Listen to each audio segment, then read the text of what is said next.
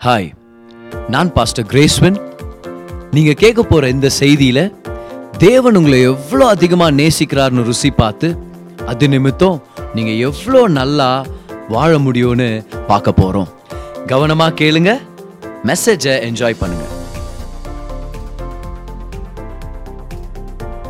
It's a series on the ark of Noah நோவாவுடைய பேழையை பற்றி அந்த காலத்தில் ஏற்பட்ட அந்த பெரும் வெள்ளத்தை பற்றி எப்படி தேவனுடைய கிருபையும் இரக்கமும் நோவாவுடைய வெள்ளத்து சம்பவத்தில் நம்ம பார்க்க முடியும்னு சொல்லி நம்ம பார்க்க போகிறோம் அது மட்டும் இல்லை அதுலேருந்து இந்த காலத்துக்கான சத்தியங்களையும் என்கரேஜ்மெண்ட்டை நம்ம பெற்றுக்கொள்ள முடியும்.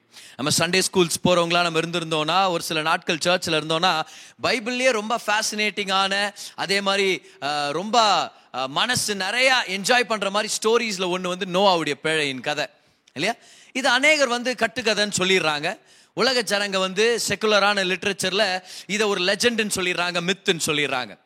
இதே மாதிரி அட்டாக் ஆகிற இன்னொரு விஷயம் என்னன்னா பைபிளில் சிருஷ்டிப்பின் கதை தி கிரியேஷன் ஸ்டோரி எப்படி ஆறு நாள் ஆண்டு எல்லாத்தையும் படைச்சிட்டாரா?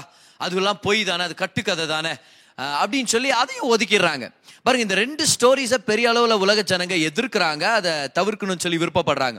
ஏன்னா சிருஷ்டிப்பின் கதையில கிடைக்கிற ஒரு சத்தியம் என்னது? தேவன் நம்மளை படைச்சார் அவர் நம்மளை ஒரு நோக்கத்தோட படைச்சாருன்னு சொல்லி நம்ம தெரிஞ்சுக்கிறோம். இந்த பெருவெள்ளத்தின் கதையில இதெல்லாம் கத்துக்கிறோம். தேவன் பாவத்தை தண்டிக்கிறாரு. அவருக்கு நம்ம அக்டோ அக்கௌண்டபிளா இருக்கிறோம். அப்படின்ற விஷயத்த நம்ம கத்துக்கிறோம். இது ரெண்டையுமே ஜனங்க வெறுக்கிறாங்க. இன்னைக்கு ஏன் ஒரு சில தியரிஸை ஏத்துக்கிறாங்கன்னா அது சயின்டிபிக்கா ஆக்யூரேட்டா இருக்கிறதுனால இல்ல. அதுல தேவன் இல்லாததுனால. எவல்யூஷன் தியரியை ஏன் ஜனங்க அங்கீகரிச்சாங்கன்னா அது சயின்டிபிக்கா ஆக்யூரேட்டா இருக்குதுன்னு யார் சொன்னது? அதுக்காக இல்லை. ஏன்? அவிஸ்வாசிகளா இருக்கிற சயின்டிஸ்டே அதுக்கு எதிர்த்து வர்றாங்க. ஏன்னா அது பிசிக்ஸ் லாஸையும் கெமிக்கல் லாஸ் பயாலஜிக்கல் லாஸ் எல்லாத்தையும் மீறினதா இருக்குது. சரியா? ஏன் அதை அங்கீகரிக்கிறாங்கன்னா அந்த தேவன் இல்லையே. நம்மளை படைச்சவர் ஒருத்தர் இருக்கிறாருன்ற ஞானம் அதில் நம்ம ஊட்டுறது அதே மாதிரி அவருக்கு நம்ம கணக்கு கொடுக்குறவங்களா இருக்கிறோம்னு சொல்லி ஒரு ஞானத்தை நம்ம கொண்டு வர்றதே இல்லையே. ஸோ எதுவாக இருந்தாலும் பரவாயில்ல. அதில் தேவன் இல்லையா? அப்போ பரவாயில்லப்பா என் வாழ்க்கை நான் வாழ்ந்துக்கிறேன் அப்படின்றாங்க ஜனங்க. ஆனா இந்த ரெண்டு விஷயத்தை அவங்க அட்டாக் பண்றாங்க பாரு. நம்ம வேதத்தின் கதைகள் எடுத்துட்டு வரும்போது இந்த ரெண்டு விஷயத்த பெரிய அளவில் அட்டாக் பண்றாங்க. ஆனா இந்த உலகமே அவருடைய வார்த்தையில தான் படைக்கப்பட்டதுன்னு சொல்லி உலகத்துடைய டெர்மினாலஜிலேயே நம்ம பார்த்துடலாம். இப்போ யூனிவர்ஸ்ன்ற வார்த்தை நம்ம பயன்படுத்துறோம் இங்கிலீஷ்ல. தமிழ்ல அண்டம் இல்லைன்னா அண்ட சராசரம் இந்த மாதிரி வார்த்தைகளை பயன்படுத்துவோம் இல்லையா? இந்த யூனிவர்ஸ் அப்படின்ற வார்த்தையை நம்ம பிரிச்சோம்னா யூனி வர்ஸ் யூனினா ஒன்னு வர்ஸ்னா பேசப்படும் ஒரு வாக்கியம் ஒரு சென்டென்ஸ் ஓகே அப்போ நம்ம யூஸ் பண்றோம்ல யூனிவர்ஸ்னா என்ன அர்த்தம்? எல்லாம் தேவனுடைய வார்த்தையினால சிருஷ்டிக்கப்பட்டது அப்படின்றது அந்த வார்த்தையில அடங்கி இருக்குது. ஏன்னா அந்த உலகமே கர்த்தர் சொன்னார். காட் செட் அப்படின்ற வார்த்தையில இருந்தாலும் உருவாச்சு. எல்லாருடைய வார்த்தையில் வார்த்தையில உருவானது தான் சிருஷ்டிப்பின் கதைன்னு வரும்போது ஒரு சில பேர் சொல்லுவாங்க இல்ல இல்ல பிக் பேங் தியரியால தான் எல்லாம் நடந்துச்சு. ஓகே பிக் பேங் தியரி அதுக்கு கூகுளில் பார்க்கும்போது என்னென்ன வார்த்தைங்க வந்துச்சு. அதை நான் மறந்துட்டேன்னு வச்சுங்களேன் ஆனாலும் பிக் பேங் தியரி அப்படின்னா அர்த்தம்? ஒரு பெரிய ஒரு மிகப்பெரிய வெடிப்பு ஏற்பட்டுச்சு. அந்த வெடிப்பில் எல்லாமே சிதறடிக்கப்பட்டுச்சு.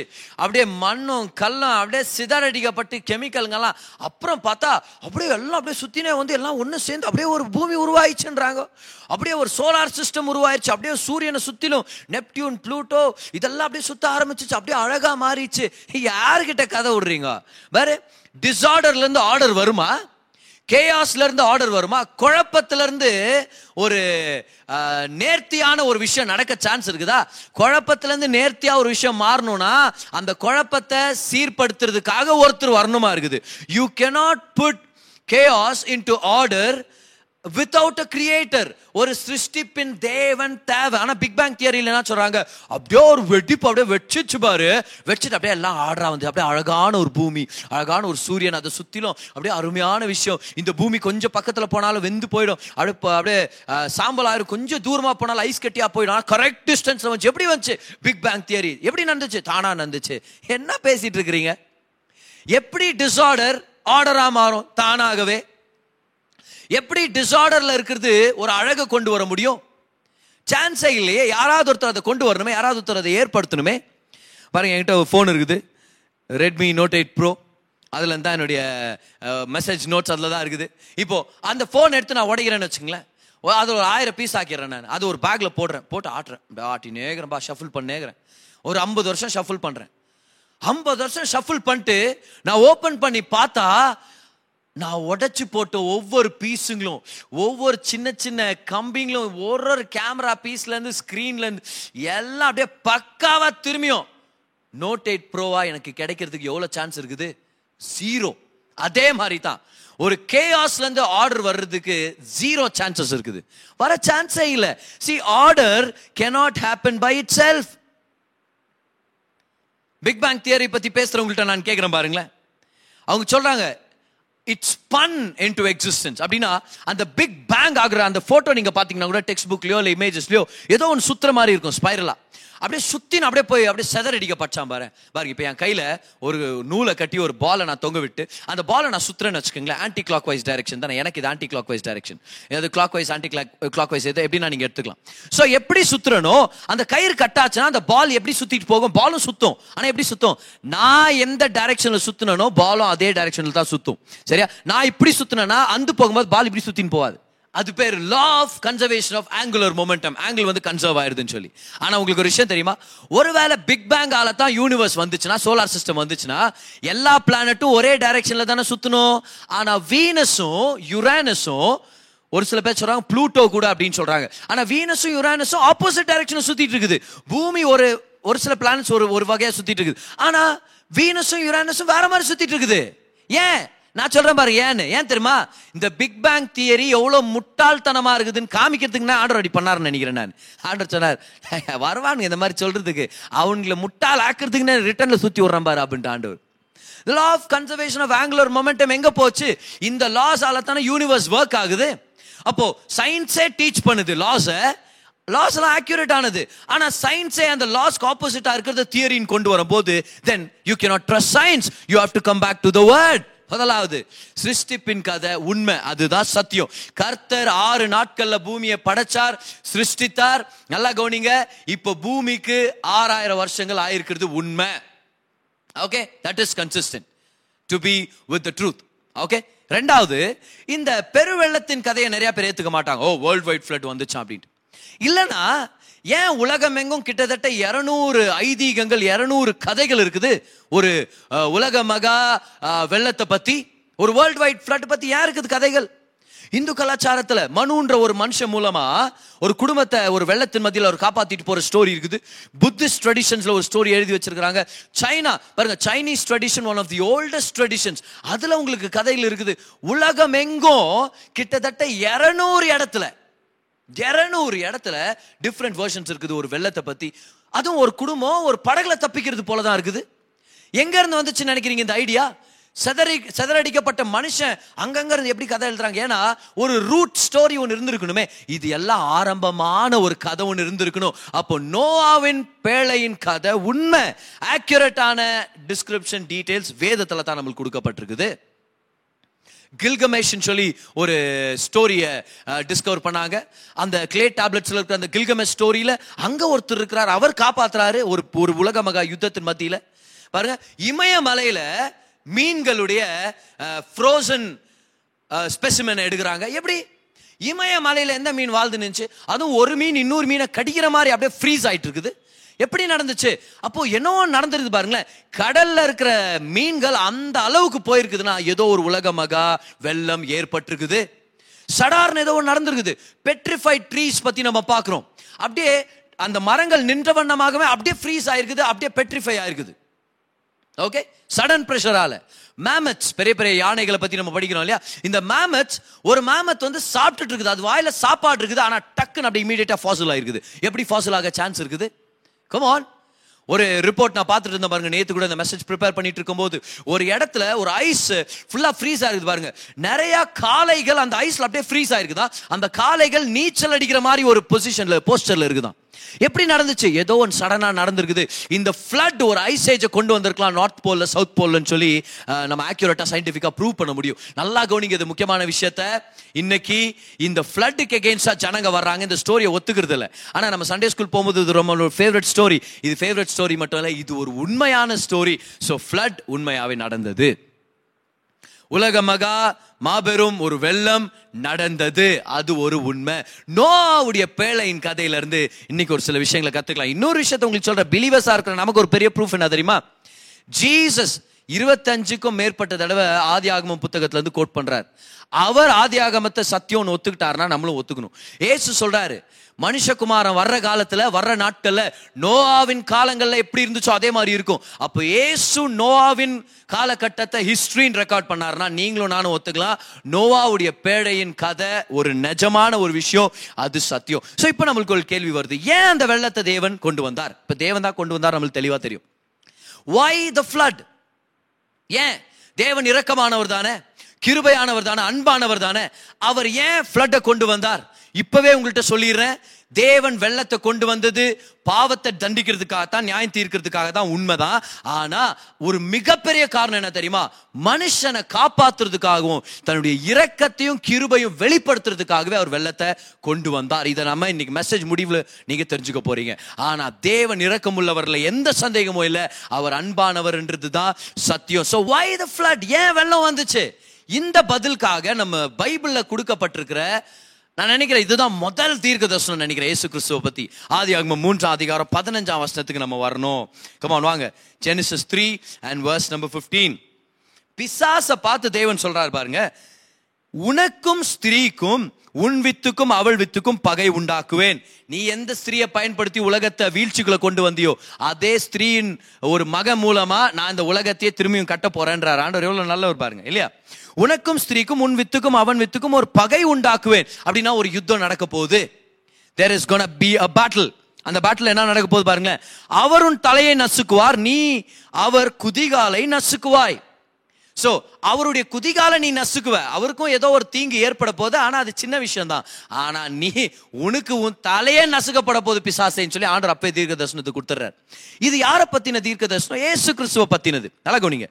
உன் வித்துக்கும் அவள் வித்துக்கும் பகை உண்டாக்குவேன். அவள் கிட்ட எங்க இருக்குது வித்து? அவன் கிட்ட தானே வித்து இருக்குது. வித்து சீட் ஸ்பர்ம் மனுஷன் கிட்ட இருக்குது. மனுஷி கிட்ட இல்ல. மனுஷி கிட்ட எக் இருக்குது. அந்த சீட் தான் எக்கை ஃபர்டிலைஸ் பண்ணுது. அப்பதான் ஒரு குழந்தை உருவாகுது.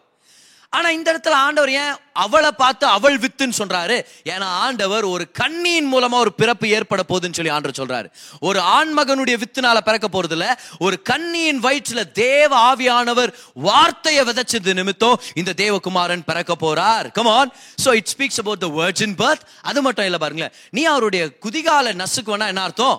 ஏசுடைய சிலுவையின் மரணத்தை காமிக்குது அந்த இடத்துல. ஏன்னா சிலுவையில ஏசு அங்க தீங்கு அனுபவிக்கிறார் அங்க அவர் காயப்படுகிறார். அது பிசாஸ் இயேசுடைய காலை நசுக்கிறது அடையாளம் ஆனா ஏன் அவருடைய கால் நசுக்கப்பட்டுச்சு தெரியுமா? ஏன்னா அவர் உயிர் தழும் போது அந்த காலால பிசாச நசுகினாரு கமான் சிலுவையின் மரணத்தினால பிசாச நசுக்குறதுனால அவருடைய கால் அடிபட்டுச்சு. ஆனா பிசாசுடைய தலையை டேமேஜ் ஆயிடுச்சு. அதான் சொல்ற பாரு பிசாஸ்க்கு சிலுவையில நடந்தது பேமெண்ட் இல்லை.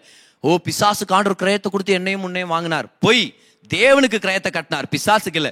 பிசாசுக்கு சிலுவையில் நடந்தது பேமெண்ட் இல்ல. பிஹெச்டி என்ன பதர் பிஹெச்டினா பெர்மனன்ட் ஹெட் டேமேஜ் ஓகே அதான் நடந்துச்சு பிசாசுக்கு. அப்படியே தலையை நசுக்கிட்டார் ஆண்டவர் பிசாசுடையது. ஸோ இந்த ஒரு வசனத்துல மூணு விஷயத்தையும் பார்க்கலாம்.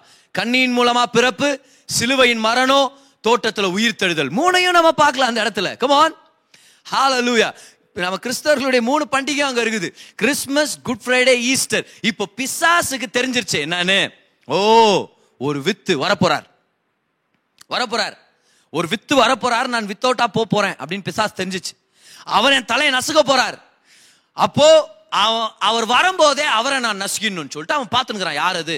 அந்த ஸ்திரீன் வித்து யாரு? ஸ்திரீன் வித்து யாரு? அப்ப நீதிமான் ஒருத்தனை விட்டு விடக்கூடாது ஓ ஆண்மகன் அவனையும் விட்டுறக்கூடாது. எல்லாரும் சாகடிக்கணும். எப்படியாவது அவனை நான் குழப்பிடணும் பொல்யூட் பண்ணிடணும்னு நினைக்கிறான் பாருங்க.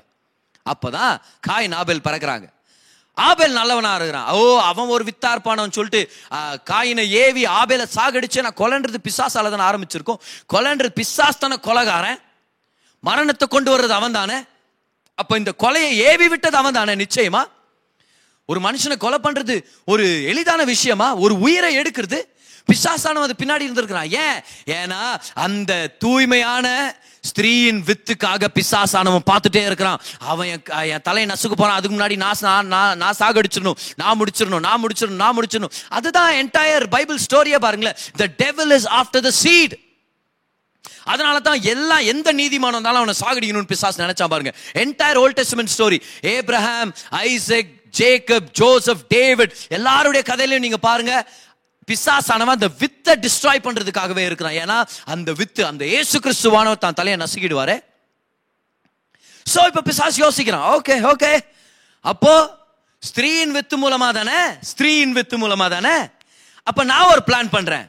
பிசாசானவன் சொல்றான் என் கூட தள்ளப்பட்ட கொஞ்சம் தேவதூதருங்க இருக்கிறாங்கல்ல அவங்கள வச்சு நான் ஒரு வேலையை காட்டுறேன்னு சொல்லி ஆதி ஆகமும் ஆறாம் அதிகாரத்தில் அதை பத்தி நம்ம படிக்க போறோம். எல்லாரும் ஜெனிசஸ் சிக்ஸ்க்கு வாங்க. மனுஷர் பூமியின் மேல் பெருக துவக்கி அவர்களுக்கு குமாரத்திகள் பிறந்த போது ஒரு வேத வல்லுனர் சொல்றாரு அந்த முதல் ஆயிரம் வருஷங்களுக்கு அப்புறம் ஐம்பது கோடி பேர் இருந்தாங்க பூமியிலன்னு சொல்லி. அதான் இங்க பாக்குறோம் முதல் வசனத்துல.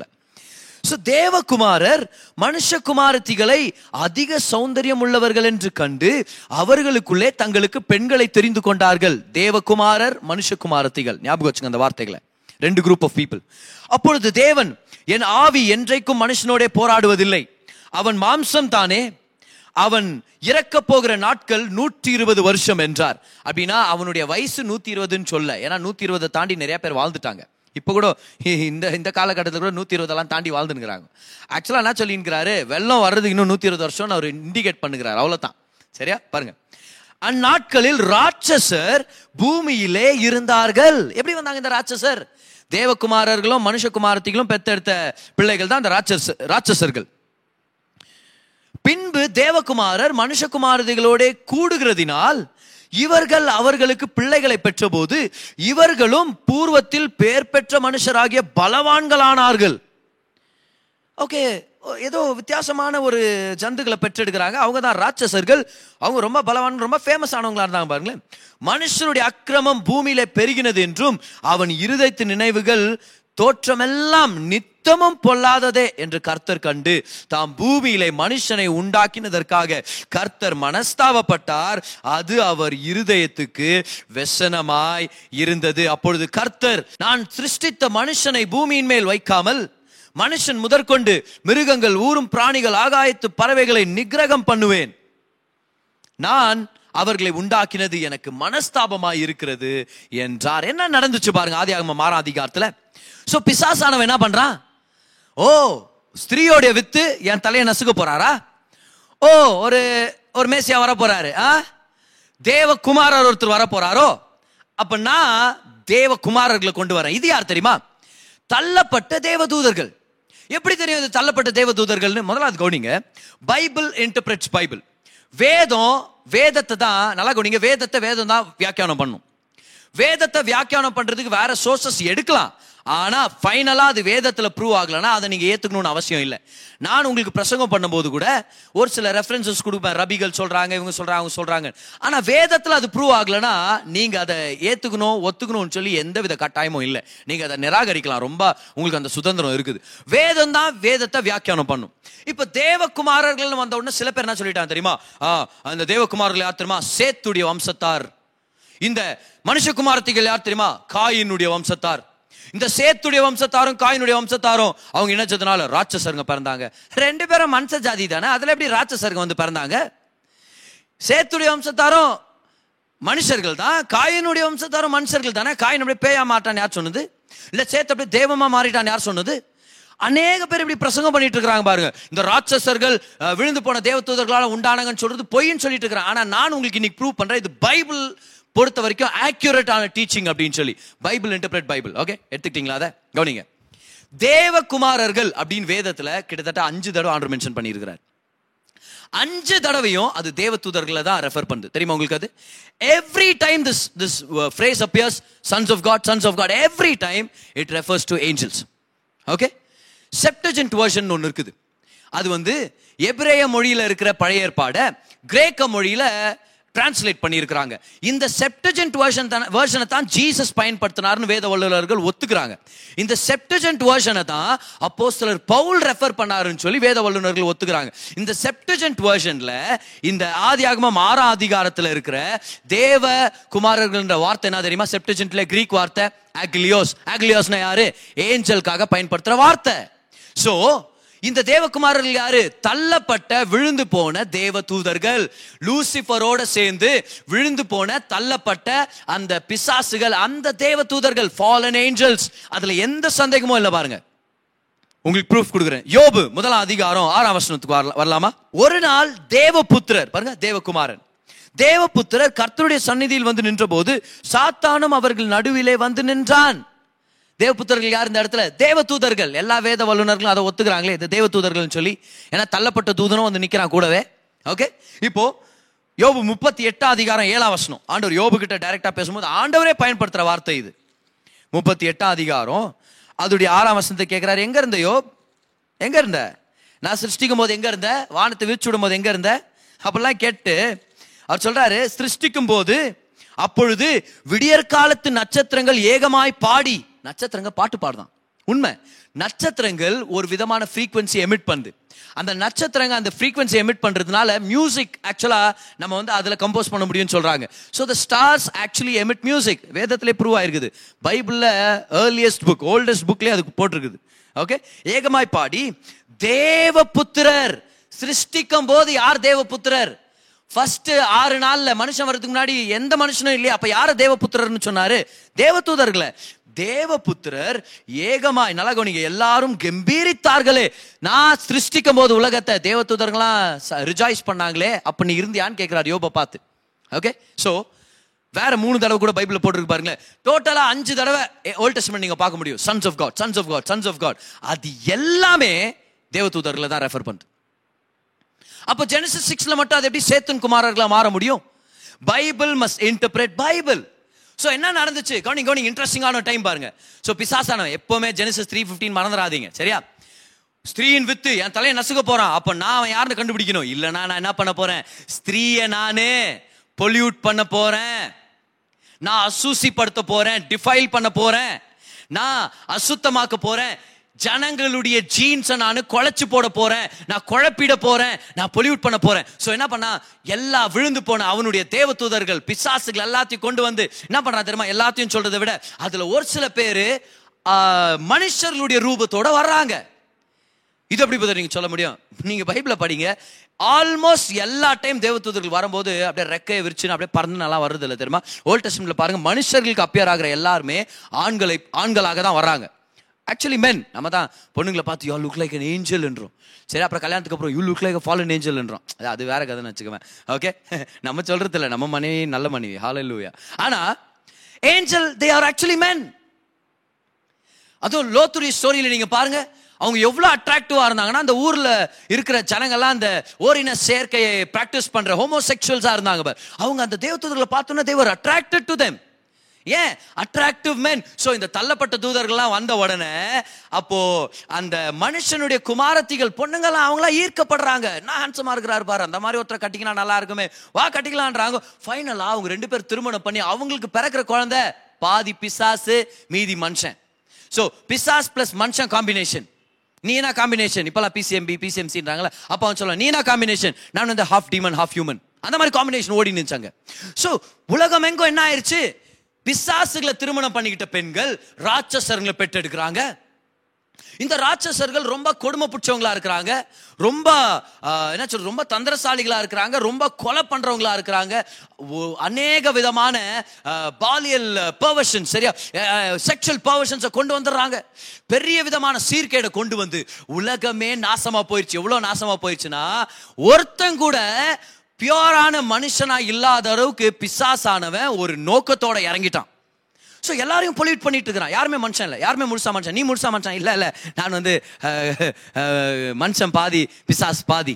சரியா? நான் நீ யாரு? நான் வந்து பேய் பாதி அப்புறம் ஆண் பாதி. நீ யாரு? நான் வந்து பெண் பாதி பேய் பாதி. ஒரு ஒருத்தரும் பார்த்தீங்கன்னா காம்பினேஷன் ஓ பிசாஸ் நினைச்சா சக்சஸ் ஏன் தள்ளப்பட்ட தூதருங்களை மனுஷனா கொண்டு வந்து ஸ்திரீகளோட இணைச்சு அவங்களுக்கு பிறக்கிற குழந்தைங்கள நான் பாதி பிசாசு பாதி மனுஷனா மாத்திட்டேன். ஓ எல்லாரும் பொல்யூட் ஆக்கிங்கிறேன் பொல்யூட் பண்ணிக்கிறேன் so people were starting to மாறி அதை தான் நோவா பிரசங்கம் பண்ணார்னு பார்க்குறோம். இவர் was ஆஃப் preacher of நீதியை பிரசங்கம் பண்ணார். அந்த பேழையை கட்டும்போது நோவா பிரசங்கம் பண்ணியிருக்கிறார். அப்படி பண்ணாதீங்க. அப்படி இணையாதீங்க. ஓ பிசாசுங்களை கல்யாணம் பண்ணிக்காதீங்க. அவங்களை திருமணம் பண்ணிக்காதீங்க. பியோர் ஹியூமனா இருங்க. ஹியூமன்ஸ் ஹியூமன்ஸோட திருமணம் பண்ணிக்கங்க. ஆனா பிசாசானவன் நினைச்சா பாருங்க ஓகே நான் சக்சஸ்ஃபுல் ஆயிட்டேன். இது தள்ளப்பட்ட தூதர்கள் உங்களுக்கு இன்னொரு ப்ரூஃப் கொடுக்குறேன் பாருங்களேன்.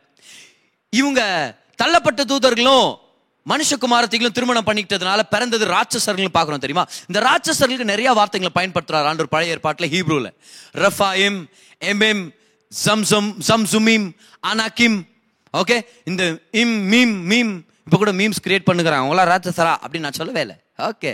சரியா? இந்த தள்ளப்பட்ட தூதர்களால் பிறகு அந்த பிறந்த ராட்சசர்கள் நிறைய பேர் இருக்குது. அதுல ஒரு முக்கியமான பேர் என்ன தெரியுமா? நெஃபிலிம். இந்த இடத்துல பயன்படுத்துகிற வார்த்தை வந்து நெஃபிலிம். நெஃபிலிம் உடைய எட்டமாலஜி ரூட் வேர்ட் நஃபால். நஃபால்னா என்ன தெரியுமா? ஹீப்ரூ நீங்க ரெஃபர் பண்ணி பாருங்க. நஃபால்னா விழுந்து போன்னு அர்த்தம். ஸோ ஏன் தேவ ஆவியானவர் நெஃபிலிம்னு பேர் வச்சாரு? இவங்க விழுந்து போன தூதர்களால இவங்க பெற்றெடுக்கப்பட்ட பாதி பிசாசு பாதி மனுஷரா இல்லைன்னா இந்த ராட்சசர்கள் பிசாசின் இணைப்பினால பிறக்காதவங்களா இருந்தா தேவ ஆவியானவர் ஏன் நஃபாலன் பேர் வச்சாரு? அங்கே ஒரு ஃபால் பாக்குறமே ஏன் நெஃபிலிம்னு பேர் வச்சாரு? இது ஹண்ட்ரட் பர்சன்ட் விழுந்து போன தேவதூதர்களுடைய பிள்ளைகள் இந்த ராட்சசர்கள். கமான் ஸோ இந்த ராட்சசர்கள் என்ன பண்ணிட்டாங்க? உலகம் எங்கும் பொல்யூட் பண்ண ஆரம்பிச்சிட்டாங்க. எதுக்காக? ரட்சகர் வர்றதை தடை செய்யணும்னு. ரட்சகர் வரதை தடை செய்யணும். அதுவும் இந்த நாலாவது வசனத்தை பாருங்களேன். ஆதி ஆகமம் ஆறு நாளில் அதில் ஒரு முக்கியமான டீட்டெயில் ஒன்று கொடுத்துருக்குது. என்னன்னு? அந்த நாட்களில் ராட்சசர்கள் பூமியில இருந்தார்கள். பின்பு நல்லா கவனிங்க தேவகுமாரன் மனுஷகுமாரத்தில் கூடுகிறதாலே இவர்கள் அவர்களுக்கு பிள்ளைகளை பெற்ற போது இவர்களும் பூர்வத்திலே பேர் பெற்ற மனுஷனால் மனுஷராகிய பலவான்கள் ஆனார்கள். ஆனா தமிழ்ல இங்க ஒரு வேர்டு வந்து மிஸ் ஆகுது. இங்கிலீஷ்ல நீங்க பாத்தீங்கன்னா அண்ட் ஆஃப்டர்வர்ட்ஸ்னு இருக்கும். அப்படின்னா என்ன அர்த்தம்? ஒரு தடவை பிசாசானவன் இப்படி பண்ணா திரும்பவும் இப்படி பண்ணானா. ஒரு தடவை பண்ணும்போது ஆண்டவர் வெள்ளத்தினால அவங்களை அழிச்சிட்டார். அவங்களை அழிக்கிறதுக்காக தான் வெள்ளம். இப்போ சொல்லிட்டேன் நான். ஆனால் நீங்கள் தாவீதுடைய காலத்தில் பார்த்தீங்கன்னா அங்கேயும் ராட்சசங்களுக்கு கோலி இருக்கிறான். அவங்க தம்பி டூமா கோலி ஆத்துக்கிறான் அவங்களுடைய அண்ணன் பால் கோலி இருக்கிறான். இப்போ எல்லாம் இந்த கோலி வகையில நான் வந்துங்கிறேன் நான். சரியா? ஓகே ஒரு சின்ன பையன் கைட்டர் ஒருத்தன் இருக்கிறான். ஸோ ஃபைனலாக பார்த்தீங்கன்னா ஓ ராட்சச குடும்பங்க. இஸ்ரவேல் ஜனங்க காணான வேவ் பார்க்க போகும்போது அங்க ராட்சசர்கள் இருக்கிறாங்க. அந்த டாப் குவாலிட்டி ஸ்பைஸ் அவங்க சொல்றாங்க அவங்க கண்ணுக்கு நாங்க வெட்டிக்கிளி மாதிரி தெரிஞ்சோம். அவ்வளவு பெரிய ஜனங்க இருந்தாங்க. ரெஃபாயிம் ஆனாக்கிம் ஜம்சுமீம் எமீம். ஒரு புத்தகத்துல நம்ம படிக்கிறோம் பாருங்க வேதத்துல ஒரு ராஜா இருந்தானா அவன் பெட்டுடைய லென்த் எயிட்டீன் ஃபீட்டான் பதினெட்டு அடியான் கிட்டத்தட்ட மூணு ஃப்ளோர் வீடு. ஆ? பதினெட்டு அடியான் பாரு அவனுடைய பெட்டுடைய நீட்டம். அப்ப அவன் எவ்வளவு பெருசா இருந்திருப்பான்? இப்போ இஸ்ரவேல் அந்த இடத்துல போய் தோண்டி பார்க்கும்போது ஆர்கியாலஜி தோண்டி பார்க்கும்போது பெரிய பெரிய கதவுகளாம் பெரிய பெரிய வீடுங்களாம் பெரிய பெரிய வீட்டு அறைகளாம். எரிகோ மதில்களை நீங்க பாத்தீங்கன்னா அந்த செவருங்க பாத்தீங்கன்னா செவரு மேலேயே ரதங்களுடைய பந்தயத்தை வைக்க முடியுமா? அவ்வளவு பெருசா கட்டினாங்களா? யார் கட்டியிருப்பான்னு நினைக்கிறீங்க? ராட்சசர்கள். கமான் அப்போ ஒரு தடவை நோவா காலத்தில் ராட்சசருங்க வந்தாங்க. எதனால? தள்ளப்பட்ட தூதர்கள் மனுஷ குமார்த்திகளோட இணைஞ்சதுனால. இன்னொரு தடவையும் வந்தாங்க. முதல் தடவை ஆண்டு வெள்ளத்தை அழிச்சிட்டாரு. அப்போ ரெண்டாவது தடவை என்ன பண்றாரு ஆண்டர் பண்ணாரு. அதுக்கு தான் தாவீதையும் அவனுடைய சேனை வீரர்களை எழுப்பி சொல்றாரு. இவங்களெல்லாம் ஒருத்தரை விடாம சாகடிச்சிரு. ஏன்? இவங்கெல்லாம் பிசாசுடைய பிள்ளைகள். லிட்ரலாவே பிசாசுடைய பிள்ளைகள். இவங்க எல்லாருமே பிசாசின் இணைப்பினால பிறந்தவங்க. இவங்க ராட்சசர்கள் இவங்க மனுஷர்கள் இல்லை. இவங்களுக்குள்ள ஆத்மா இல்லைன்னு சொல்லி ஒரு வேத வல்லுநர் சொல்றார். They don't have a soul in them come on ராட்சசர்கள் உண்மை. பாருங்க மாடர்ன் டைம்ஸ்ல கூட இந்த ராட்சசர்களுடைய மண்டவோடு ஓடு அவங்களுடைய எலும்புகள் எல்லாம் தோண்டி எடுக்கிறாங்க. பெரிய பெரிய மண்டை ஓடு இதெல்லாம் ப்ரூவன் ஃபேக்ட் இல்லையா? நான் பார்க்குறோம் கூகுளில் கூட நம்ம சர்ச் பண்ணி பார்க்கலாம். உண்மையாக நடந்தது டாக்குமெண்டட் பெரிய பெரிய ஸ்கல்ஸ் பெரிய பெரிய சரீரம் கொண்டவங்க இறந்து போயின அந்த அடையாளங்களை நம்ம பார்க்குறோம். அதை கொஞ்சம் பேர் ஓ இது எவல்யூஷன் தியரியுடைய மிஸ்ஸிங் லிங்க் இது. ஏன் அப்படி ஒரு கட்டுக்கதை கட்டுறீங்க பாரு எவல்யூஷன் தியரி இந்த எவல்யூஷன் ப்ராக்டிக்கல் இல்லை. ஏன்னா ஒருத்தனும் பார்த்தது இல்லை. ஒரு குரங்கு மனுஷனா மாறுந்து பார்த்ததே இல்லை. மனுஷன் குரங்கு மாதிரி பண்ணது எவ்வளோ பார்த்துக்கிறோம் நம்ம கரெக்டாக இல்லை? ஆனால் குரங்கு மனுஷனா மாறுனது you cannot observe it if you cannot observe it you cannot call it science ஏன் சயின்ஸை நம்ம மதிக்கிறோம்? ஏன்னா அது அப்சர்வ் பண்ணுது அப்சர்வ் பண்ணதை டாக்குமெண்ட் பண்ணுது அதனால தான் அது சயின்ஸ் பார்க்காததை ஒன்றை சயின்ஸ் நம்புறேன்னு சொல்லிச்சுன்னா அது சயின்ஸ் இல்லை அது ஒரு ரிலிஜன் அதனால தான் நான் நம்புறேன் எவல்யூஷன் தியரி சயின்டிஃபிக் ஆக்யூரசி இல்லை. எவல்யூஷன் தியரி தேவனே இல்லாத நாஸ்திகோன்ற ஒரு மதத்துடைய ஒரு பிரான்ச் இது மிஸ்ஸிங் லிங்க் ஓ இந்த தடயம் இது ஒரு மிஸ்ஸிங் லிங்க் அப்படித்தான் சொன்னாங்க கொஞ்சம் வருஷத்துக்கு முன்னாடி. இந்த பல்லு இது இது வந்து எவல்யூஷன் தியரியுடைய ஒரு மிஸ்ஸிங் லிங்க் அப்புறம் கொஞ்ச நாளுக்கு அப்புறம் தான் ரிப்போர்ட் வந்துச்சு பாரு. என்ன தெரியுமா? அது என்னைக்கோ செத்து போன ஒரு பன்னியுடைய பல்லு அப்படின்ட்டு.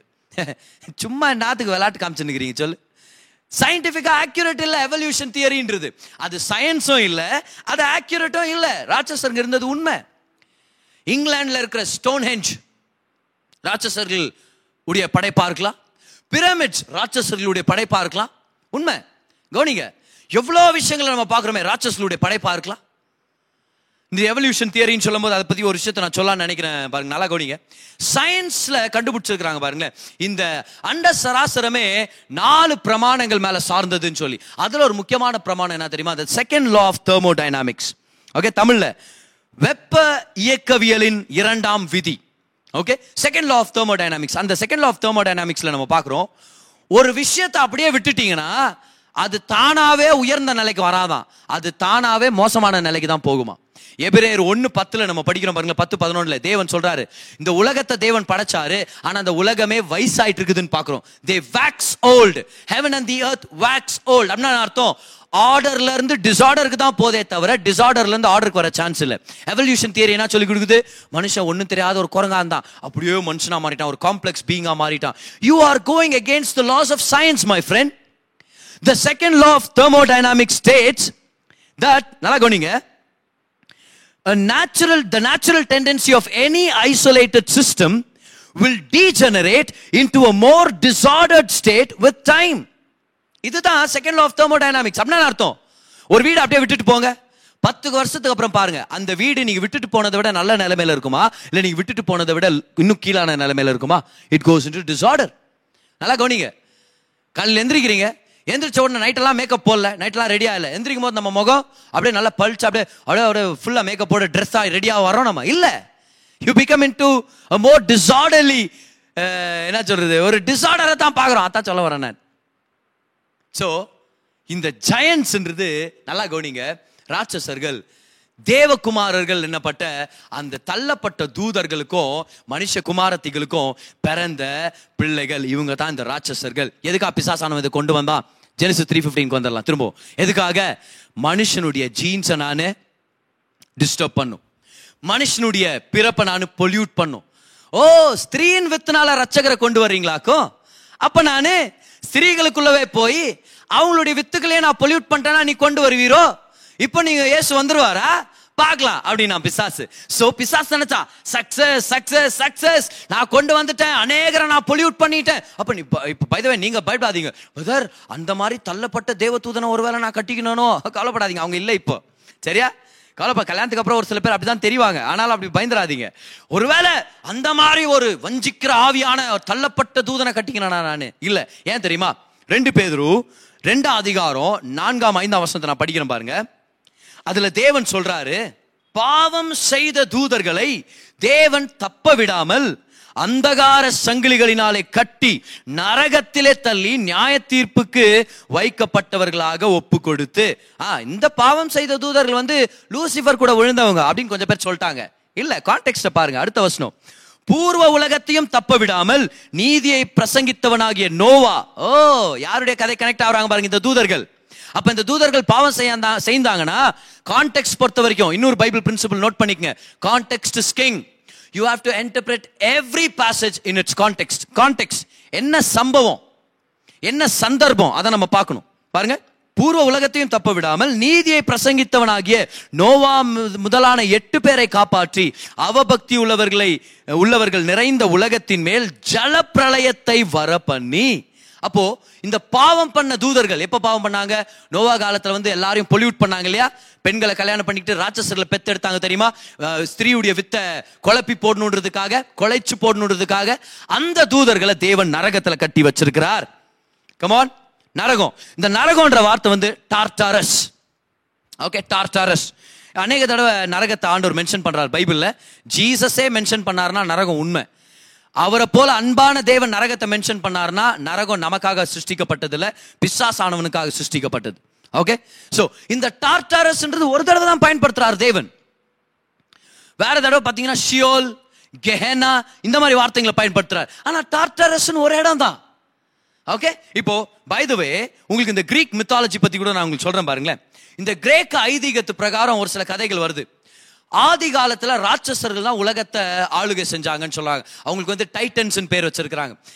அப்போ அந்த டைட்டன்ஸ் எப்படி உருவாங்கினாங்களா தேவர்கள் வந்து மனுஷர்களோட இணைஞ்சதுனாலன்னு. நான் சொல்றேனே தள்ளப்பட்ட தேவ தூதர்கள் மனுஷர்களோட இணைஞ்சது ஒ- ஒரு கதையை தான் அவங்க ஒரு பெர்வர்டட் ஸ்டோரி வச்சிருக்காங்க அவ்வளவுதான். ஒரிஜினல் இல்லை. ஆனாலும் அதுக்கு சம்பந்தப்பட்ட ஒரு கதையை வச்சிருக்காங்க ஸோ இந்த ராட்சச ராட்சசர்கள் தான் உலகத்தை ஆழ்ந்தாங்களாம் அதுக்கப்புறம் ஒரு நாள் ஒரு பெரிய யுத்தம் வந்து அந்த யுத்தத்தில் அவங்க தோத்து போனதுனால அவங்க டார்டரஸ் என்ற இடத்துல தள்ளப்பட்டாங்களாம் பைபிள் அதே வார்த்தை தான் ஆர்டர் போட்டிருக்கிறார். டார்டரஸ் என்ற இடத்துல தள்ளப்பட்டாங்க அப்படின்னு சொல்லி. அதில் தான் அந்த மூவிஸ்லாம் வருது பாருங்க. Wrath of the Titans clash of the Titans நீங்கள் பார்த்துருப்பீங்க இங்கிலீஷ் மூவி யாராவது clash of the Titan the scourge of the Titans இதெல்லாம் பார்த்தீங்கன்னா ராட்சசர்கள் தெரிய வருவாங்க. தேவர்களுக்கும் மனுஷர்களுக்கும் இருந்த ஒரு இணைப்பினால பிறந்தவங்கன்னு. தேவர்கள் இல்லை தள்ளப்பட்ட தூதர்களை தான் அந்த கிரீக் காரங்க அப்படி சொல்லிட்டாங்க. டெமி காட்ஸ்ன்னு சொல்லுவாங்க. பாதி தேவர்கள். இல்லை இல்லை ஆக்சுவலாக அவங்க பாதி பிசாசுகள். ஓகே பாரு கிரீக் மித்தாலஜியில கூட இதோடைய எசன்ஸ் லைட்டா இருக்குதுல்ல? இந்த இந்த நான் இப்ப நான் சொன்ன அந்த சத்தியம் இருக்கு தெரியுமா? இந்த தள்ளப்பட்ட தூதர்கள் இணைஞ்சு அந்த பாவத்து நிமித்தம் அவங்களை ஆண்டு நரகத்துல கட்டி வச்சிருக்கிறாருன்னு இதுக்கு இன்னும் கிளியரான வசனம் வந்து யூதா முதலாம் அதிகாரம் ஆறாம் வசனம். இருக்கிறது ஒரு அதிகாரம் தான் அதுல. ஆனா அது அதோடைய ஆறாம் வசனத்துக்கு வாங்க. தங்களுடைய ஆதி மேன்மையை காத்து கொள்ளாமல் அப்படின்னு அர்த்தம்?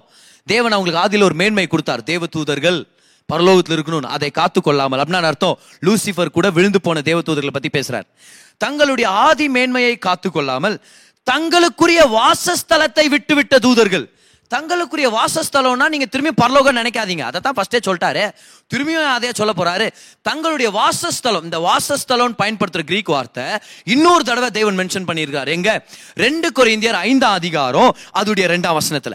அதுல பாத்தீங்கன்னா அப்போஸ்தலர் பவுல் நம்ம சரீரத்தை குறித்து பேசிட்டு இருப்பாரு. நல்ல கவனிங்க இந்த வாசஸ்தலோன்னு யூதா தேவதூதர்களை குறித்து பேசும்போது அதே கிரீக் வார்த்தை மனுஷனுடைய சரீரத்தை குறித்து பவுல் பேசுறார். Bible interpret Bible. பைபிள்ல எப்படி யூஸ் ஆயிருக்குதோ அப்படிதான் நம்ம யூஸ் பண்ண கத்துக்கணும் நம்ம இல்லையா? சோ இந்த வசனத்தை நான் எப்படி படிக்கணும் அப்ப நானு? தங்களுடைய ஆதி மேன்மையை காத்துக்கொள்ளாமல் பரலோகத்தில் இடத்த காத்துக்கொள்ளாமல் லூசிபர் கூட சேர்ந்து துரோகம் பண்ணவங்க தங்களுக்குரிய சரீரத்தை விட்டு விட்டுட்டு நல்லா கவனிங்க தேவதூதர்ன்ற சரீரத்தை விட்டுட்டு மகா நாளின் நியாய தீர்ப்புக்கென்று நித்திய சங்கிலிகளாலே கட்டி அந்த காலத்தில் அடி அடைத்து வைத்திருக்கிறார். என்ன அர்த்தம்?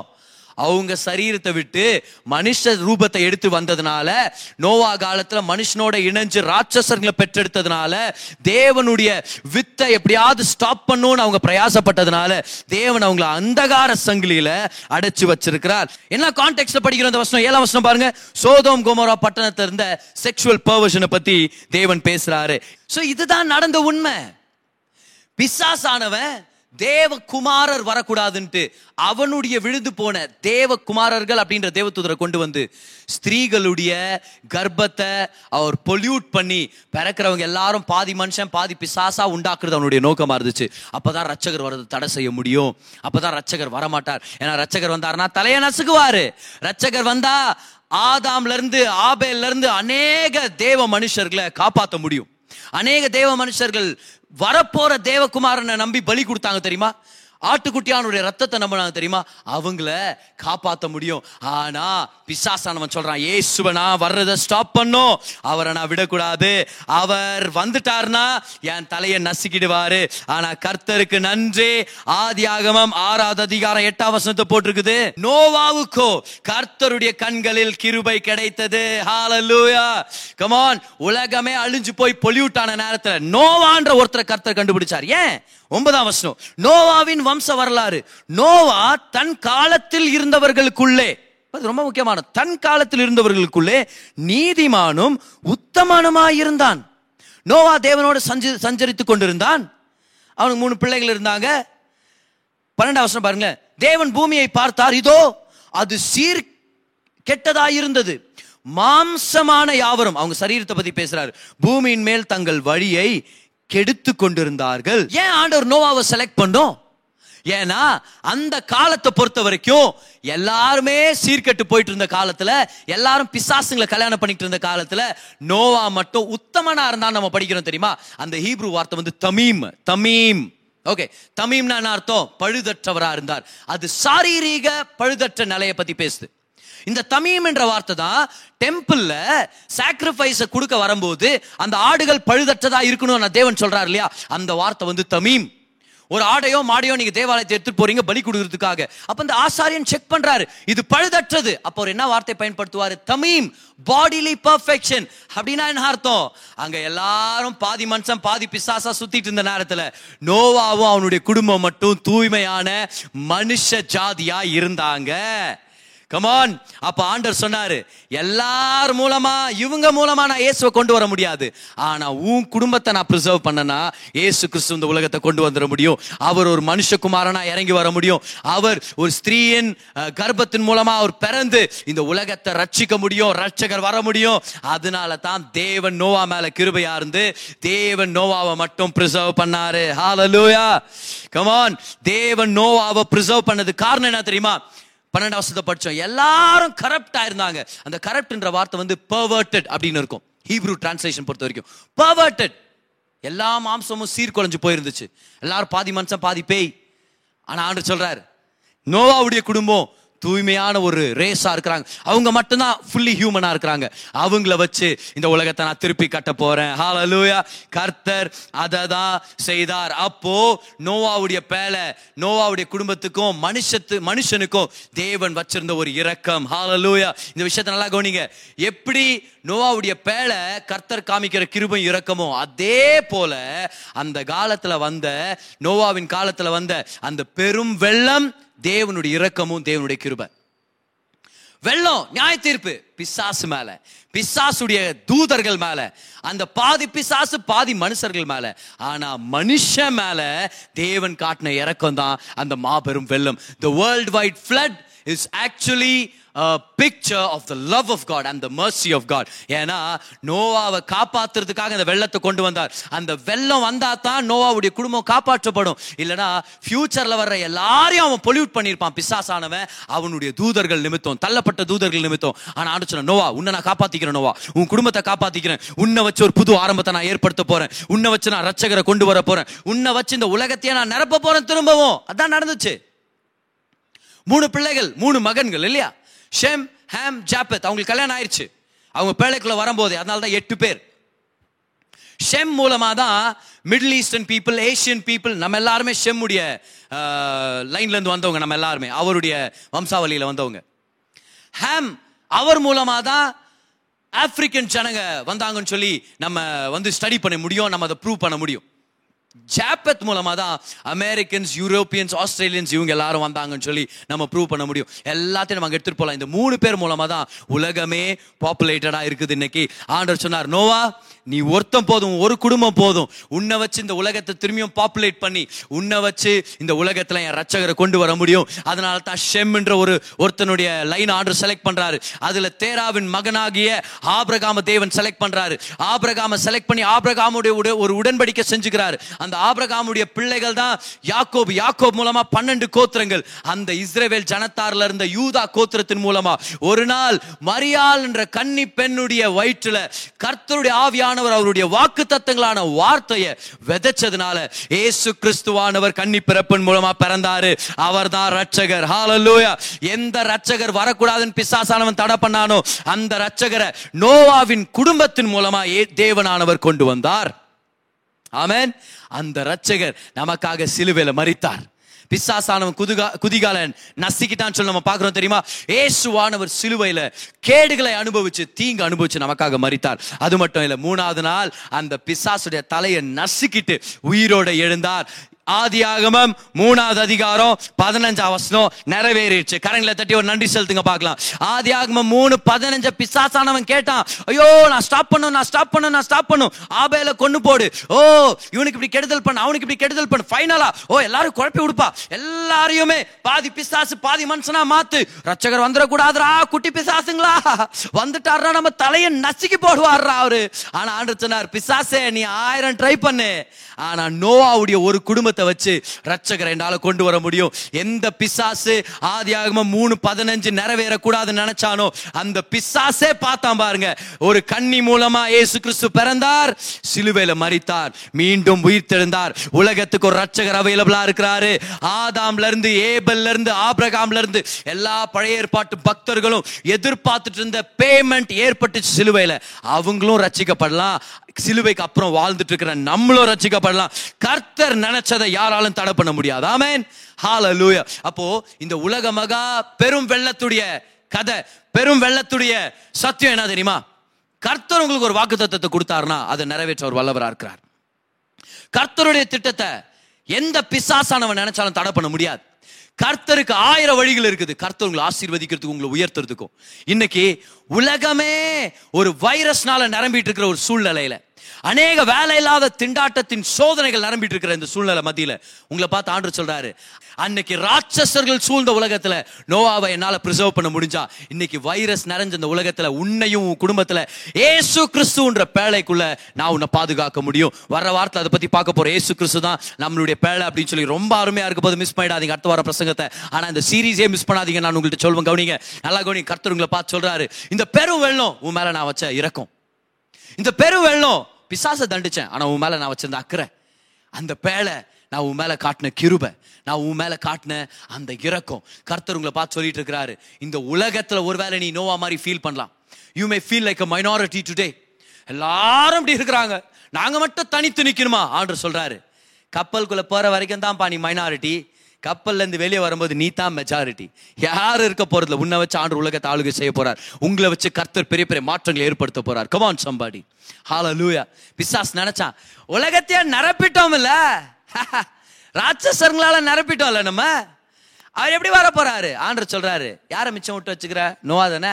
ஒருத்தனை வச்சு எல்லாத்தையும் நான் செஞ்சு முச்சுறேன்டா ஆண்டவர் வந்து லெஃப்ட் ஓவரை வச்சு கூட பெரிய அற்புதத்தை செய்ய முடியும். எவ்வளோ பேர் தெரியும்? God can do a great miracle with what you have left over இன்னைக்கு ஒரு சில பேர் இருக்கலாம். நிறைய விஷயங்க திருடு போயிடுச்சு பிரதர் நிறைய நாட்களை நான் இழந்துட்டேன். நிறைய சொத்துக்களை இழந்துட்டேன். இப்போ என்கிட்ட கொஞ்சம் இருக்குது மிச்ச மீதி. ஆண்டு சொல்றாரு மிச்ச மீதியான நோவாவை வச்சு ஒரு உலகத்தையே நிரப்பி ரச்சகரை என்னால் கொண்டு வர முடிஞ்சா உன் வாழ்க்கையில மிச்ச மீதி என்ன இருக்குதோ அதை ஆசீர்வச்சு உனக்கு நான் பெரிய நன்மையை ஏற்படுத்த முடியும். God is not just the God who can use the much more he can use your left over என்ன மிச்சம் இருக்குது? ஆண்டவர்கிட்ட கொண்டு வாங்க. அவர் மாத்த வல்லவராக இருக்கிறார். ஆமேன் இன்னொரு விஷயத்தை கவனிச்சிங்களா? எந்த வெள்ளம் உலகத்தையே நாசப்படுத்துச்சோ அந்த வெள்ளம் நோவாவுடைய குடும்பத்தையே உயர்த்துச்சு. இமேஜின் பண்ணுங்க கப்பல் நின்று இருக்குது எல்லாம் உள்ள உட்கார்ந்துருக்கிறாங்க. வெள்ளம் எல்லாரையும் சாகடிச்சிட்டு வருது. எந்த வெள்ளம் எல்லாரையும் மூழ்கடிக்குதோ அதே வெள்ளம் நோவாவை உயர்த்திட்டு இருக்குது நோவாவை வேற இடத்துக்கு கொண்டு போயிட்டு இருக்குது நோவாவுடைய லெவலையே உயர்த்திட்டு இருக்குது ஆண்டவர்களை பார்த்து சொல்லிட்டு இருக்கிறார் எந்த பேண்டமிக் உலகத்தையே குழப்பத்துக்குள்ள கொண்டு போயிட்டு இருக்குதோ உலகத்திலேயே அநேகருக்கு கெடுதலையும் ஒரு நாசத்தை ஏற்படுத்திட்டு இருக்குதோ அதே பேண்டமிக் வச்சு உன்னை நான் உயர்த்த வல்லமையுள்ள தேவனா இருக்கிறேன். எந்த பேண்டமிக்க நினைச்சு ஜனங்க நாசமாயிட்டு இருக்கிறாங்களோ அந்த பேண்டமிக் மத்தியில் உன்னை உயர்த்த நானு வல்லமையுள்ள தேவனா இருக்கிறேன். ஆண்டு பார்த்து சொல்றாரு you might feel like Noah today and you might look at your Genesis three fifteen ஒருவேளை நீங்களும் நானும் நோவா போல இருக்கலாம்ல அந்த காலத்தில்? நான் ஒரு ஜெனசஸ் த்ரீ ஃபிஃப்டீனில் சொன்னீங்களே உங்க வித்தை அனுப்புவீங்க. ஓ பிசாசுடைய தலையை நசுக்குவீங்கன்னு பாருங்க ஆண்டவரே ராட்சசருங்க எப்படி சுத்துறாங்க. என் பிள்ளைங்களை டெம்ப் பண்றாங்க. ஹோ பிசாஸ் பாதி மனுஷன் பாதியா வாழ்ந்துட்டு இருக்கிறாங்க இதுதானா முடிவு? இன்னைக்கு நீங்க நோவா மாதிரி இருக்கலாம். எப்ப ஆண்டவரை நிறைவேற்ற போறீங்க ப்ராமிஸ எப்ப ஆண்டவரை நிறைவேற்ற போறீங்க? ஆண்டவர் சொல்றாரு. ஆண்டவர் உங்களை பார்த்து சொல்லிட்டு இருக்கிறாரு. என் கிருபைனால நான் ஒரு வழி ஆயத்தப்படுத்துறேன். His grace will make a way for me உலகம் உங்களை பார்த்து ஆயிரம் விஷயம் சொல்ல முடியாது. சான்ஸ் இல்லை. நான் ஜெயிச்சிட்டேன். ஆண்டு உங்களை பார்த்து சொல்றாரு என் கிருபை இன்னும் நிலை நிற்குது மலைகள் விலகினாலும் பர்வதங்கள் நிலை பெயர்ந்தாலும் என் கிருபை உன்னை விட்டு விலகாது. ஆண்டு சொல்ல ஃபைனலா கிருபை தான் ஜெயிக்க போகுது. ஓ ஹாலலூயா ஃபைனலா கிருபை தான் ஜெயிக்க போகுது. பைபிள்ல ரொம்ப ஃபேமஸான வசனம். கர்த்தர் நல்லவர் அவர் கிருபை என்றும் உள்ளது. உங்க சேலஞ்சஸ் என்றும் இருக்காது. கமான் உங்க வியாதி என்றும் உள்ளதா இருக்காது. உங்களுடைய பலவீனம் என்று உள்ளதா இருக்காது. ஆமேன் சொல்லுங்க பார்க்கலாம். கமான் பெற்றுக்கொள்ளுங்க. உங்க கடன் பிரச்சனை என்றும் உள்ளதா இருக்காது. உங்களுடைய வறுமை என்றும் உள்ளதா இருக்காது. இன்னைக்கு இருக்கிற ஒரு திண்டாட்டத்தின் நிலைமை என்றும் உள்ளதா இருக்காது. கர்த்தருடைய கிருபை என்றும் உள்ளது. அப்படின்னு அர்த்தம்? எல்லாம் செஞ்சு முடிச்சிட்ட பிறகு எல்லாம் நடந்து முடிச்சிட்ட பிறகு கிருபை தலை நிமிர்ந்து நடக்கும். கர்த்தருடைய கிருபையை நம்புறவங்க உலகத்திலே பெரிய மலையில விஸ்தாரமான இடத்துல கொண்டு வந்து கர்த்தர் நிப்பாட்ட போறார். ஹalleluya you might be the nova today but god is telling you Genesis three fifteen கொடுத்தது நான். அது எப்படி நிறைவேற்றுறது எனக்கு தெரியும். ஒருவேளை ஒரு சில வாக்கு தத்தங்களை பிடிச்சிட்டு இருக்கிறீங்களா ஆண்டு உங்களை பார்த்து சொல்றாரு என் கிருபை உனக்கு ஒரு வழியை ஏற்படுத்தும். வாக்கு தத்தத்தை நீ பிடிச்சிக்கோ. உன் மூலமாகவே நான் அந்த பெரிய காரியங்களை செய்ய முடியும். இன்னைக்கு இந்த உலக மகா திண்டாட்டத்து மத்தியில் நம்ம வாழ்ந்துட்டு இருக்கிறோம். செகண்ட் வேவ்ன்றாங்க செகண்ட் விண்டுன்றாங்க நானவா நந்தனர் இது ஆண்டவர். ஆண்டவர் சொல்றாரு அவங்களுக்கு தான். கவலைப்படாத. நீ எனக்குள்ள இருக்கிற நீ கிறிஸ்துவுக்குள்ள இருக்கிற நீ பேழைக்குள்ள இருக்கிற நீ உயர போற நீ நல்லா இருக்க போற. இப்ப வேணா நீ மைனாரிட்டியா இருக்கலாம். ஆனா கூடிய சீக்கிரம் நீ தான் மெஜாரிட்டியா இருக்க போற. நீ உலகத்தை ஆளுகை செய்ய போற. அநேக நன்மைகள் ஊ மூலமா செய்ய போற. இந்த உலகமே நாசமா போலாம். நீ என்ன நம்புறதுனால உன்னை கொண்டு இந்த உலகத்தை நான் ஆசீர்வதிக்க வல்லவரா இருக்கிற. ஹாலலூயா கரங்களை தட்டி ஆண்டுக்கு நன்றி செலுத்துங்க பார்க்கலாம். ஆதி ஆகம மூணு பதினஞ்சு நிறைவேறிடுச்சு ஆமேன். பிசாஸ் ஆயிரம் நினைக்கலாம். கர்த்தர் நிறைவேற்றி முடிச்சிட்டார். ஆமேன். பை த வே ஏசு மறிச்சு மூணாவது நாள் உயிர் தெள்றார் அந்த மூணு நாள் எங்க போனார் தெரியுமா உங்களுக்கு? அதுவும் இந்த ஸ்டோரி கனெக்டட் தான். வாங்க எல்லாருமே ஒன்று பேர் மூணு பதினெட்டுக்கு வாங்க. ஓ நான் எக்ஸைட்டடாக இருக்கேன் பாருங்க. ஏனெனில் கிறிஸ்துவம் நம்மை தேவனிடத்தில் சேர்க்கும்படி அநீதி உள்ளவர்களுக்கு பதிலாக நீதி உள்ளவராய் பாவங்களின் நிமித்தம் ஒரு தரம் பாடுபட்டார். அவர் மாம்சத்திலே கொலையுண்டு ஆவியிலே உயிர்ப்பிக்கப்பட்டார்.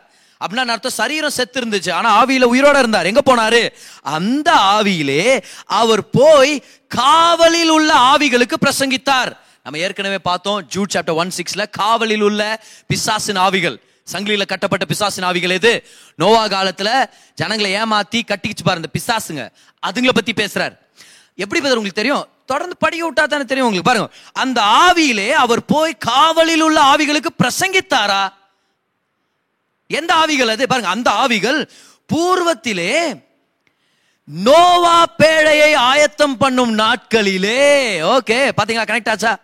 தேவன் நீடிய பொறுமையோடு காத்திருந்த போது கீழ்ப்படியாமல் போனவைகள் அந்த பேழையிலே சிலராகிய எட்டு பேர் மாத்திரம் பிரவேசித்து ஜலத்தினாலே காக்கப்பட்டார்கள். ஓகே கவுனிங்க. இந்த இந்த ஆவிகள் காவலில் உள்ள ஆவிகள்னு அதுக்கு போய் ஏசு பிரசங்கம் பண்ணார் போட்டு தெரியுமா? நிறைய பேர் இந்த வசனத்தை என்ன தெரியுமா சொல்லிட்டாங்க? ஆண்டோர் எவ்வளோ கிருபையானவர் பார். நோவா காலத்தில் செத்து போன அந்த ஜனங்களுக்கு திரும்பியும் போய் பிரசங்கம் பண்ணி திரும்பியும் சான்ஸ் கொடுத்தாருன்னு. நல்லா கவனிங்க பைபிளில் நம்ம எப்பவுமே கன்சிஸ்டண்ட்டாக இருக்கணும். ஒருத்தருக்கும் ஆண்டு இந்த சான்ஸ் கொடுக்கலையே. நல்லா கவனிங்க இந்த உலகத்தில் இருக்கிற வரைக்கும் மட்டும் தான் சான்ஸ் ரசிக்கப்படுறதுக்கு. மறைச்சிட்டீங்கன்னா இப்போ ரோமன் கேத்லிக்ஸ் ட்ரீச் பண்ற மாதிரி பர்கட்ரின்றது ஒண்ணுமே இல்லை. அங்க ஒரு செகண்ட் சான்ஸ் கொடுத்து அங்க ஆண்டு ரசிக்கப்படுறதுக்கெல்லாம் ஒன்றும் இல்லை. உயிரோட இருக்கிற வரைக்கும் மட்டும்தான் ரட்சிப்பு. அதனால பெற்றுக்கொள்ளுங்க இயேசுவை இன்னைக்கு. கமான் இல்லை ஆண்டு சொல்ல today if you hear your today is the day of salvation ஆண்டு சொல்ல today if you miss day after tomorrow purgatory one chance சொல்லவே இல்லை ஆண்டு. ஞாபகம் வச்சுங்க அதை. அப்போ இங்கே ஏன் போய் அவர் பிரசங்கம் பண்ணோம்? பிரசங்கம் பண்ணல. ராங் டிரான்ஸ்லேஷன் எரர் பிரசங்கம் பண்றதுக்கு நம்ம பயன்படுத்துற வார்த்தை என்ன தெரியுமா?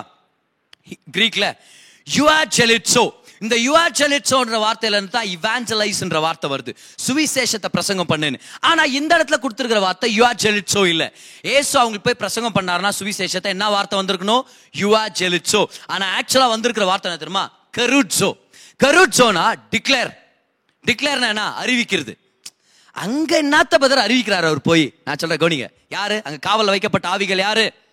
ஏசு வரக்கூடாதுன்னு ஜனங்களை பொல்யூட் பண்ண ஆவிகள் தான் அங்க சங்கிலியில இருக்குது. சரியா? ஏசு மறிச்சிட்டு அங்கேயே போறார். என்னப்பா? ஆ? என்ன? நான் வரக்கூடாதுன்னு பிளான் பண்ணீங்க? அதுக்கு தானே உள்ள வந்து ராட்சசர்களை பெத்தெடுத்தீங்க? மனுஷனை சீர்குலைக்கலாம் நினைச்சீங்களா? பொல்யூட் பண்ணலாம் நினைச்சீங்களா? வந்துட்டேன். மறிச்சிட்டேன். செஞ்சிட்டேன். உங்க பிசாஸ் தலைவனுடைய தலையை நசுக்க போறேன். பாக்குறியா? பாக்குறியா? இப்ப மூணாவது நாள் நான் உயிர் தர்றேன் ஏசு இதான் அறிவிக்க போனார். ஏசு அவங்களுக்கு என்ன தெரியுமா சொல்ல போனாரு? என்ன தடை பண்ண வந்தீங்களா? நான் வந்துட்டேன். உங்களால ஒன்றும் பண்ண முடியல. உங்க எல்லாத்தையும் மீறி நான் வந்து சேர்ந்துட்டேன். ஆண்டவர் நம்மளை பார்த்து சொல்லிட்டு இருக்கிறாரு. என்ன தெரியுமா? பிசாஸ் ஆயிரம் நினைக்கிட்டோம். நான் உன் வாழ்க்கையில வச்சதை நிறைவேற்றியே தீர போறேன். ஏசு நாமத்தில். ஹால come கமான் ஆண்டவர் உங்களை பார்த்து சொல்றாரு. அன்னைக்கு அந்த பிசாசுங்க தேவகுமாரன் வரக்கூடாதுன்னு சொல்லி கல் அந்த தள்ளப்பட்ட தேவதூதர் மூலமா உலகத்தையே சீர்குலைக்க நினைச்சாங்க. ஆனா ஏ தேவனானவர் நோவாவின் குடும்பத்து மூலமா வேலையில் அவங்களை பிரிசர்வ் பண்ணது மூலமா ஏசு கிறிஸ்துவ இந்த உலகத்துக்கு கொண்டு வந்துட்டார். கரங்களை தட்டி ஆண்டு நன்றி செலுத்துங்க பார்க்கலாம். ஹalleluya கமான் கர்த்தர் நல்லவரா இருக்கிறார். இன்னைக்கு நீங்க நோவா மாதிரி ஃபீல் பண்ணலாம். ஜெனிசஸ் 3:15 என் வாழ்க்கையில நடக்கலையே இன்னும். ஆண்டு சொல்றாரு உனக்கு ஒரு பேழையை நான் வச்சிருக்கிறேன். நீ அந்த பேழையில காப்பாற்றப்படுவ. உன் மூலமா அந்த உலகத்துல வரப்போற ஆசீர்வாதங்கள் வரப்போது கர்த்தர் அவருடைய வார்த்தையை நிறைவேற்றுவார். நீங்க கேட்ட இந்த பாட்காஸ்ட் உங்களுக்கு ஆசீர்வாதமா இருந்திருக்கும். அநேகருக்கு இதை ஷேர் பண்ணுங்க. மீண்டும் அடுத்த பாட்காஸ்ட் உங்களை சந்திக்கிற வரைக்கும் ஞாபகம் வச்சுக்கோங்க. தேவன் உங்களை அதிகமாக நேசிக்கிறார்.